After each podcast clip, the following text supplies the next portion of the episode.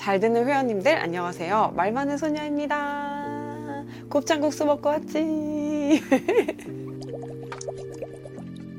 제가 떡볶이가 요즘 진짜 땡겨가지고 사실 지지난주에 몸에 안 좋은 음식 먹고 맨날 누워 자고 이러면 안 돼요. 이런 거 찍었는데 어떤 분이 그런 글을 써주셨더라고요. 떡볶이는 좋은 음식 아닌가요? 왜냐면 먹으면 행복하니까요. 정답! 탄수화물 샤워를 했답니다. 오늘은 여러분들께 이제 연애를 할 때 절대 해서는 안 되는 행동이라는 주제로 어, 이야기를 한번 해보려고 해요. 사실 제가 연애를 한 지가 너무 오래됐어요. 저야 뭐 결혼한 지도 오래됐고 하지만 우리 이게 또 좋은 자원 친구들이 있지 않습니까?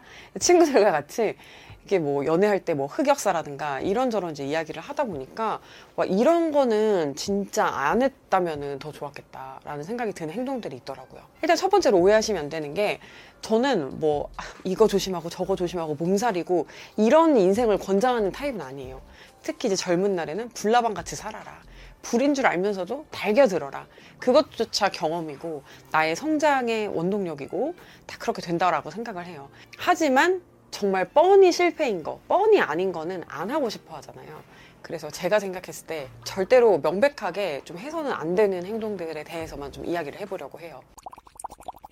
특히 이제 연애라는 굉장히 특수한 인간관계잖아요. 그거를 이제 좀 대하는 자세에 저는 원칙을 먼저 좀 세워두라는 걸 이야기를 하고 싶어요. 나는 뭐 대기업만 만난다. 막 이런 원칙을 세워두라는 게 아니고요. 가치관을 좀 정립을 해놓고 가면 좋을 것 같아요. 예를 들면 나는 저 사람에게 절대 상처되는 행동을 하지 않을 거야. 나는 뭐 절대 바람을 피우지 않을 거야. 사귀는 동안은 뭐 좋고 나쁨이 있어도 끝낼 땐 내가 아름답게 끝낼 거야. 라든지 이런 식으로 그냥 내가 나를 되게 잘 알잖아요. 그러면은 어떤 막 감정이 격해지는 상황에서는 나답지 않은 행동을 할 수가 있는데 그런 걸 좀 미연에 방지하기 위해서 좀 이렇게 나답게 살 수 있는 그런 원칙, 나답게 연애를 할 수 있는 그런 원칙을 좀 이렇게 세워두면 좀 좋을 것 같아요.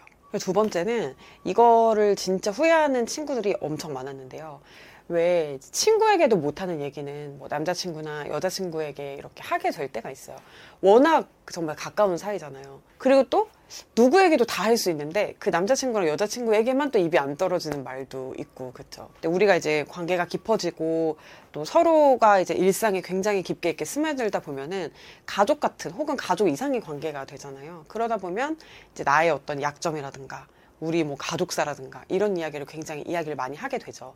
아팠던 상처를 이야기하면서 뭐 서로를 이해하거나 뭐 위로를 받기도 하고 그런 관계는 저는 굉장히 다 좋다고 생각을 하지만 이게 내 얘기면은 괜찮아요. 내가 뭐 우리 집이 뭐 가족사가 이래서 부모님한테 내가 굉장히 큰 상처를 받았다. 그래서 나는 뭐 이런 삶을 살고 싶어. 뭐 이 정도 이야기를 하면 괜찮겠지만 그 가족 개인의 비밀 같은 거 있잖아요. 근데 이야기를 하다 보면 이제 그런 얘기가 이렇게 막 또 입이 터져가지고 나오게 되는데 그런 이야기를 한 거는 나중에 정말 후회를 많이들 하더라고요. 특히 이렇게 되잖아. 헤어진 사람에 대해서는 좀 비밀을 지켜줄 의무 같은 게 없다 보니까 자기 과거 애인 얘기하거나 이러면서 그냥 가십거리, 그냥 술안주거리가 되는 경우가 많잖아요. 근데 그게 정말 나한테 너무 중요하고 너무 아픈 일이었다. 라고 하면은 그게 내 얼굴도 모르는 사람들한테 이렇게 막 퍼트려지기를 원하지 않을 거란 말이죠. 애시 당초 그런 이야기는 결혼하고 나서 남편한테 하는 것도 난 좀 별로고. 근데 나는 사실 그래. 가정사는 괜찮은 것 같아. 왜냐면은 그게 뭐 그 당사자의 잘못은 아니잖아. 근데 그 가족의 비밀. 그러니까 예를 들면 만약에 제 동생이 연애를 할 때 연애하는 상대방에게 제 개인적인 비밀 이야기를 하면 저 되게 싫을 것 같거든요. 그리고 만약에 헤어졌는데 야 걔네 누나가 뭐 가전주부인데 걔네 누나가 뭐 이러이러 했다더라 이런 식으로 뭔가 이렇게 좀 말이 돌고 그런 것도 싫을 것 같거든. 그런 사람도 있어. 카톡을 그냥 계속 캡처해가지고, 그러니까 뭔가 연애를 자랑하거나 고민이 있을 때 그거를 나누는 경우도 있는데, 아, 그거 나 진짜 별로야. 카톡을 캡처해도 난 된다고 생각하는 경우는 오해 없이 이 상황을 누군가에게 전달해야 될 때 있잖아요. 증거로서 이야기를 해야 될 때. 그럴 때 말고는 좀 기본적으로 카톡 캡처하는 거 자체가 좀 별로고 연애하는 상대방의 비밀도 내 친구들한테 말을 하면은 그 연애하는 상대방이 되게 기분 나쁠 수 있잖아요. 마찬가지로 친구들이나 가족의 비밀 같은 거는 정말 공유하지 않는 게 좋은 것 같아요. 갑자기 그 생각이 나네. 결혼을 제가 준비를 하는데 왜 그 웨딩 촬영 같은 거 할 때 이렇게 막 드레스 잡아주시고 드레스 입혀주시고 하시는 그렇게 해주시는 분들 계시잖아요. 근데 이제 그런 이모님들이 선수잖아요. 어떻게 보면 결혼식에 제가 물어봤어요. 그래서 어 이모님 뭐 결혼하는 사람한테 해줄 만한 이야기 없으신가요? 나도 참 그런 걸왜 물어봤니? 근데 그 이모님이 이 얘기를 했는데 제가 아직도 그게 기억이 남아요. 남편은 제일 가깝고 제일 먼 사람이야. 이 말뜻이 뭔지는 아마 여러분들 다 아실 거라고 생각하고 그렇기 때문에 정말 비밀이어야 되는 것은 남자친구인 시절부터 여자친구인 시절부터 어, 약간은 좀 감춰두는 것도 필요하다고 생각을 합니다. 그 내가 또 진짜 하지 말라고 해주고 싶은 이야기가 있어요. 이게 상대방 부모님한테 머슴짓 하는 거 있죠. 남자든 여자든 둘 다 해당. 그거는 굳이 할 필요가 없습니다. 뵙지도 말고 뭐 예의 없게 하라 이런 말이 아니에요. 결혼을 염두에 두는 상대라면은 명절에 선물 보내는 정도, 뭐 생일에 뭐 식사에 참석하는 정도죠. 뭐그 정도는 괜찮다고 봅니다.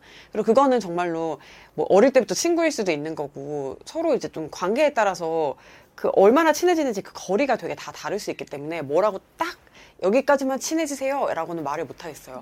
하지만 그냥 기본적으로 이렇게 좀 접고 들어가는 거 있잖아요. 그런 거는 저는 하지 않았으면 좋겠어요. 이게 뭐 기싸움이냐 뭐냐라고 생각하실 수도 있는데 그게 아니고요. 굳이 그걸 상대방 부모님의 입장에서도 아직 얘가 내 며느리도 아니고 내 사위도 아니고 나는 아직까지 얘한테 마음이 그렇게 열리지 않았는데 어린 친구가 뭐 선물 주고 찾아오고 이런 거를 막 내칠 수도 없고 너무 부담스러울 수도 있는 일이거든요. 한편으로 또 약간 무슨 목적이 있어 보일 수도 있을 것 같아요, 그게. 어떻게 될지 모르는 그 사람의 부모님에게 예쁨 받는 게 그렇게 중요한가요? 자기 부모님한테는 그렇게 안 하면서 말이야. 막 너무 오버해가지고 월급 한 달에 200만 원 버는데 막 50만 원짜리, 60만 원짜리 막 선물 사가지고 보내고 이게 너무 무리해서 그런 행동을 하는 친구들이 있어요. 근데 이거를 평생 할 수 없는 거면은 기대치만 더 높여놓을 뿐이거든요. 뭐 사실 결혼이 결정되기 전까지는 얼굴 안 본다고 해도 욕할 사람 아무도 없거든요. 결혼할 분위기가 됐을 때 그때 처음 봐도 괜찮은 거예요. 굳이 앞서서 막 이렇게 서비스를 할 필요는 없는 거예요. 약간 오지랖으로 느껴져요. 어떤 사람에게는 그게. 예의 바르게 하고 존경하고 좋아하는 거랑은 좀 다른 건 것 같아. 어떻게 보면은 일방적으로 자꾸 선을 넘는 것도 예의 없는 행동일 수 있는 거거든요. 그리고 연애를 할 때는 어쨌든 둘의 관계가 되게 우선이 돼야 되는데 자꾸 이렇게 뭔가 가족에 개입하게 되고 그렇게 되는 게 꼭 바람직한가? 라고는 저는 생각하지는 않아요. 정말 잘하고 싶은 마음이 있으면 나중에 잘하면 되거든요. 나중에 관계가 좀 더 진전되거나 그러고 나서 잘 해도 되기 때문에 뭐 엄청 오래 사귀었다던가 양가 부모님이 서로를 너무 잘 알고 있다든가 뭐 결혼할 예정이라든가 그런 게 아니라면은 뭐 굳이 그렇게까지 해야 하나. 뭐 자주 보고 잘 지내는 건 정말 상황에 따라 그럴 수 있다고 생각을 하는데 일방적으로 머슴이 될 필요는 없다고 생각을 합니다. 만약에 그럼 우리 부모님이 너무 속상할 것 같아. 그리고 또 너무 당연한 건데 돈 거래는 하지 마세요, 여러분. 친한 사이니까 서로 못할 말 없는 사이니까 조금씩 융통해 줄 수 있지. 뭐 그럴 수 있어요. 근데 그럴 때 그냥 준다고 생각하고 어, 그렇게 빌려줄 거 아니면 그냥 돈 거래는 애시당초 안 하는 게 맞는 것 같아요. 월급 좀 밀리고 이러면은 뭐 조금, 조금씩 조금씩 이렇게 서로 융통해 주는데 라고 해도 서로 그렇게 돈 빌리는 습관이 저는 좋은 것 같지 않아요. 사실 그건 연인 관계뿐 아니고 친구도 그렇고 누구에게든 금융권에서 대출 받는 거 말고는 사실은 돈 빌려주고 이런 게 좋은 건 아니에요. 관계를 되게 망칠 수 있는 지름길이거든요, 그게. 빌린 사람은 빌린 사람대로 꿔준 사람이 재촉해서 마음 상하고 꿔준 사람 꿔준 사람대로 마음 불안하고 걔가 나한테 돈 빌려갔는데 조금 막 사치하고 이런 모습 보면 약간 미정상하잖아요. 그러니까 이러면서 이제 서로에 대해서 서로를 그냥 서로로만 바라볼 수 없게 하는 게 이제 이 돈이라는 요소일 수 있다고 봐요. 하물며 뭐 연인 사이에서는 더 그럴 수 있겠죠. 그리고 그런 사연 되게 많이 봤어요. 헤어지고 싶었을 때 딱 헤어지지 못한다든가 그냥 헤어졌는데 그 돈 못 받아가지고 고생한다든가 정말 얼굴도 보기 싫은데 봐야 된다든가 이런 경우도 종종 봤거든요. 그러니까 애시당초 그냥 내가 돈이 얼마 있네 이런 얘기도 사실 굳이 할 필요도 없는 것 같고 그냥 돈 거래는 그냥 안 하는 게 서로 뭐 탈 없고 깔끔한 것 같습니다. 싸우다 보면은 서로 할 말 못 할 말 정말 많이 하죠. 이것도 정말 관계에 따라 다 다르지만 어떤 커플들은 정말 막 쌍욕을 받고도 다시 화해하고 되게 잘 지내기도 하고 나야 나. 뭐 어떤 커플은 카톡 한 번 냉랭하게 보냈다고 헤어지기도 하고 이 말과 이 싸움은 정말 다 그 케이스마다 다른 것 같긴 해요. 근데 이제 여기에서 좀 중요한 건 뭐냐면 내 기준으로 어쨌든 내가 상대를 아프게 할 말 같은 거는 하지 않으면 너무 좋고 하더라도 너무 전곡을 찌르지 말아라. 우리 알잖아요. 남자친구나 여자친구의 상처를 서로 제일 잘 알 수밖에 없잖아요. 뭐에 가장 상처받는지도 알고, 뭐가 가장 트라우마로 남을지도 알잖아요. 근데 어떤 경우는 그 잘 아는 그거를 이용을 해가지고 후배 파는 애들이 있어요. 그리고 여기서 조금 더 가면 가스라이팅까지 가는 막 그런 친구들이 있더라고요. 예를 들면 이러는 거죠. 학력 컴플렉스가 있는 사람이 야 지잡 때 나온 주제에 막 이런 말을 막 뭔가 한다든가 내가 TV에서 이것도 본 뭐 사연이었는데 어떤 여자가 뭐 이렇게 뭐 화상을 이렇게 뭐 되게 심하게 입었어요. 근데 이제 그 남자가 그 여자한테 이렇게 얘기를 하는 거야. 싸울 때마다 너 어차피 화상 입어서 다른 남자애들 너 이런 거 알면 안 좋아한다고. 그럼 그 여자는 자기 지금 어릴 때 이 화상 입은 게 너무너무 스트레스고 상처이고 트라우마인데 거기에다가 아, 이 화상을 알면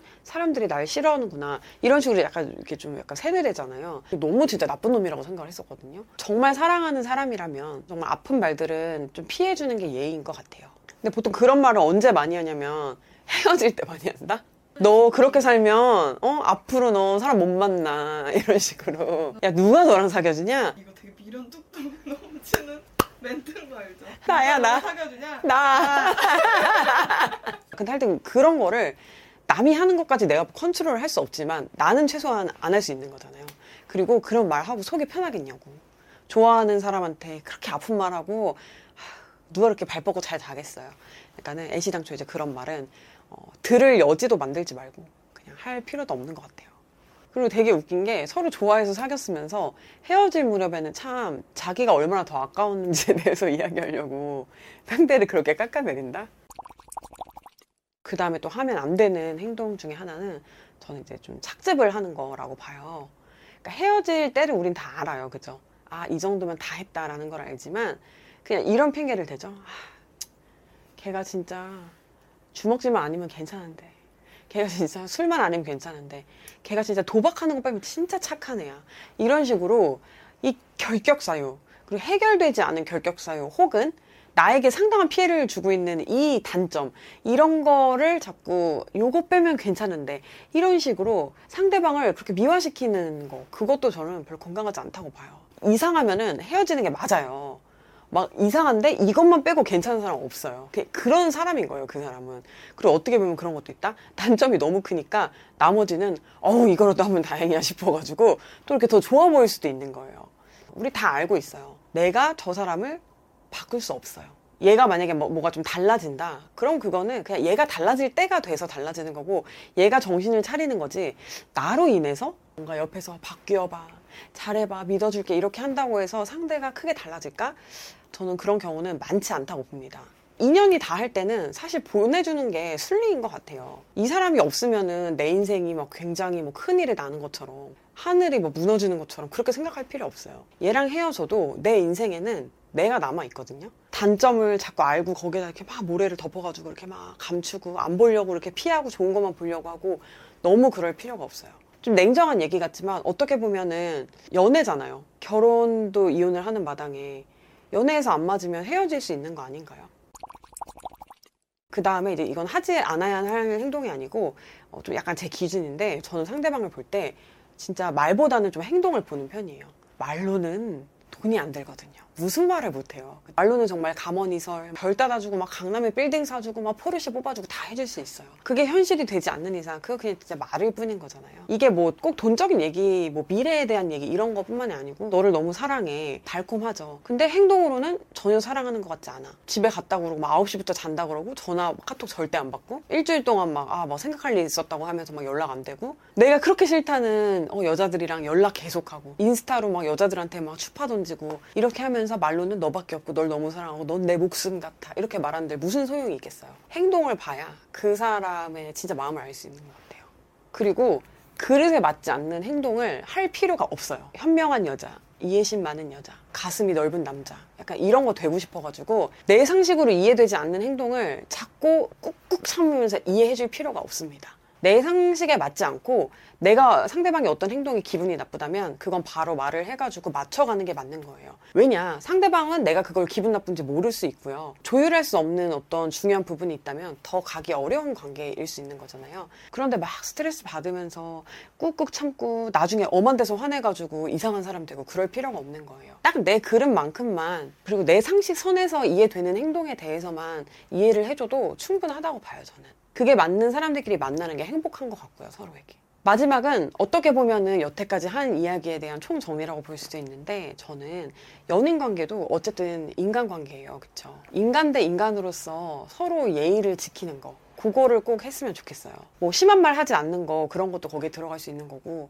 헤어질 때 잠수 타지 않는 거 그런 것도 어떻게 보면 인간 대 인간으로서 예의인 거잖아요. 가끔 보면 이런 친구들이 있는 것 같아요. 막 친구들한테는 한없이 좋은 사람인데 애인 사이에서는 막 되게 이상한 그런 사람들이 종종 있거든요. 그리고 상대방이 누가 봐도 딱 할 수 없을 것 같은 그런 과한 거 자꾸 요구해가지고 스트레스 주고 부담 주고 이렇게 하지 않는 거. 그것도 저는 다 인간 대 인간에 대한 예의라고 봅니다. 그리고 연인이잖아요. 서로 사랑하는 관계인데 이걸 좀 뭔가 권력 관계로 만드는 사람들이 있어요. 근데 그거는 진짜 좀 예의 없는 행동인 것 같아요. 그냥 정말 좀 동등한 내 연인으로서 보고 너무 통제하려 하지도 않고 너무 이렇게 밑으로 가지도 말고 그런 관계가 좋은 것 같아요. 이 말하기가 되게 애매하지만 무슨 말인지 다 아실 거라고 봐요. 연애를 해보신 분들이라면 연애를 안 해보신 분들이라면 하면 됩니다. 인생은 너무나 길어요. 어른들이 다시 젊은 날로 돌아가면 뭘 하고 싶냐라고 물어봤을 때 거의 하나도 빠지지 않는 거는 누군가를 뜨겁게 사랑해보기였던 것 같아요. 저도 이렇게 생각을 해보면 물론 이제 누군가를 뜨겁게 사랑을 했으니까 이제 결혼했겠지만 조금 더 뜨거웠었어도 되게 재밌었을 것 같다. 그만큼 이 연애라는 게 인생에서 주는 그 기쁨과 슬픔 이게 정말 큰 것 같아요. 살면서 이렇게 롤러코스터 같은 감정을 느낄 일이 없는데 연애를 하면서 그게 되잖아요. 정말 막 눈물이 핑 돌게 막 황홀한 막 그런 행복도 느껴보고 가슴이 이렇게 쿵 이렇게 떨어지는 그런 절망감도 느껴보고 다 이제 연애가 그런 걸 만들어주는 거잖아요. 어차피 이제 사랑을 하실 거면 나중에도 이제 후회하지 않게 예쁜 사랑을 하시라고 오늘 또 이런 영상을 만들어 봤어요. 그리고 갑자기 여기서 좀 이렇게 뭔가 사과 영상을 찍어야 될 것 같은데 사실 여태까지 제가 했던 말들 중에 제가 우리 남편한테 했던 것도 되게 많아요. 네, 사과하고 앞으로 내가 살면서 잘 하겠고요. 네, 그럼 여러분 오늘은 여기까지고요. 우린 또 다음에 만나요. 잘 자요.